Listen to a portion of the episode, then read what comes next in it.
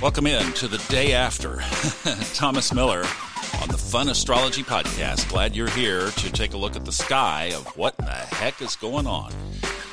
Now, a couple of things. First of all, I am recording this at 8:38 a.m. Eastern Time on Wednesday, November 4th. I'm also trekking across the country, heading back from my big, massive road trip. So I was on the road until late last night, following the results on YouTube, basically, at a distance. Because, you know, look, I mean, the astrology said that this wasn't going to be uh, concluded. So where we are right now, we have inconclusive and contentious, right? Didn't we talk about that multiple times? and that you didn't need astrology to figure that one out. I mean, that was obvious that that was going to be the case. But astrology certainly brought it to the forefront or confirmed it.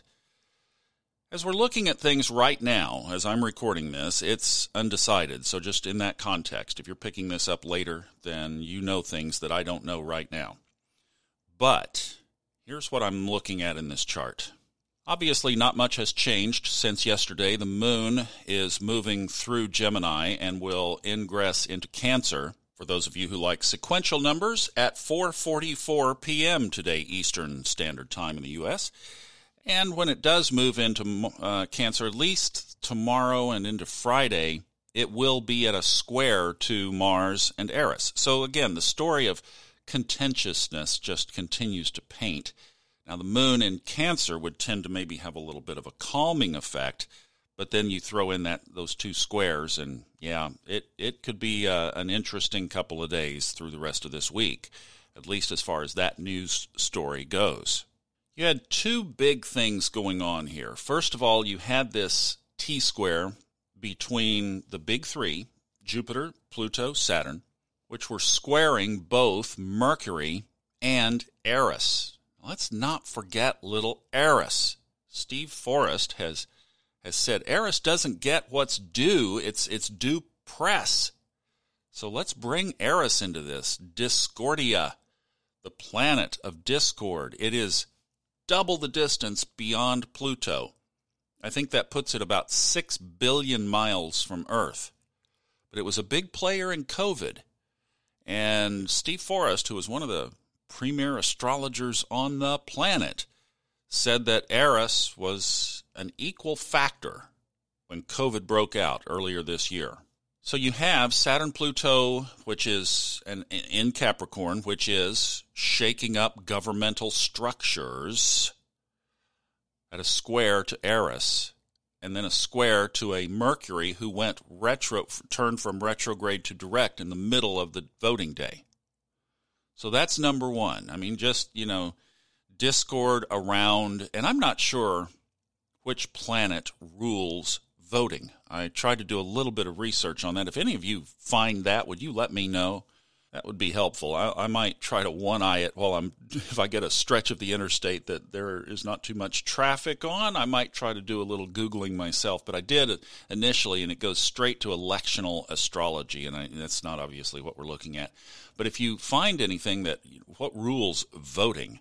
But at least from what I would put together from the chart, I would think that Pluto, Capricorn, which of course would be Saturn, those are the institutions. Saturn is really the institutions. So it would it could very much be Saturn at least from the institution side we are voting about Saturnian things and I'm kind of thinking that Mercury would be one that might rule the act of voting, the voting as a verb. Well, in that case, I mean, they should have just picked another day. because that whole thing is there, and then Discordia, you know, we're going to see plenty of that. Now, here's the other one that I'm cluing into today Neptune in Pisces. Neptune moved into Pisces in early 2011. Now, the last time that it was there were the mid 1800s. So, if we include Eris and we walk backwards in distance from the Earth, i.e., slowest moving, we have Eris, Pluto, Neptune. And by the way, just as I'm recording this, my alert on my phone popped up that the moon is void of course and will be until 4:45 this afternoon. So all of the voting today all of the efforts to resolve the who's going to be president will be happening under a void of course moon. Could this get any better? wow. Okay, so Neptune in Pisces. Neptune spends broadly 14 years in a sign. Right now, Neptune is just past halfway. So we still have until 2025. We still have about five more years of Neptune in Pisces. One of the classic Neptunian signatures is deception. So as I was looking at this again, and remember, we talked about this yesterday, Neptune was square to both of the nodes of the moon. As I was looking at it this morning and knowing that here Donald Trump is trying to say we want to stop any more, you know, creations of voting. I've got a friend who cracks a joke periodically who says, I want to be buried in, and he'll say such and such state. It doesn't matter. Pick one, really. And say, I want to be buried in such and such a state. And it's like one that he's never lived in.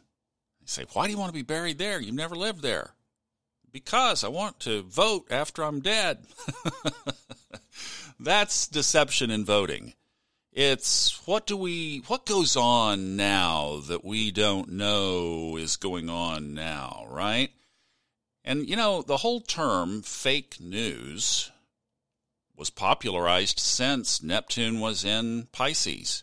And I think that's a great keyword for Neptune in Pisces. Fake news. Neptune in Pisces paints a picture of lack of clarity, illusion, fog. Now, it also paints a very beautiful picture of spiritual attunement. You look at the chart of any of these kids that are born now under Neptune in Pisces, and you just see this spiritual group of people that are going to be taking over the world in 30 years.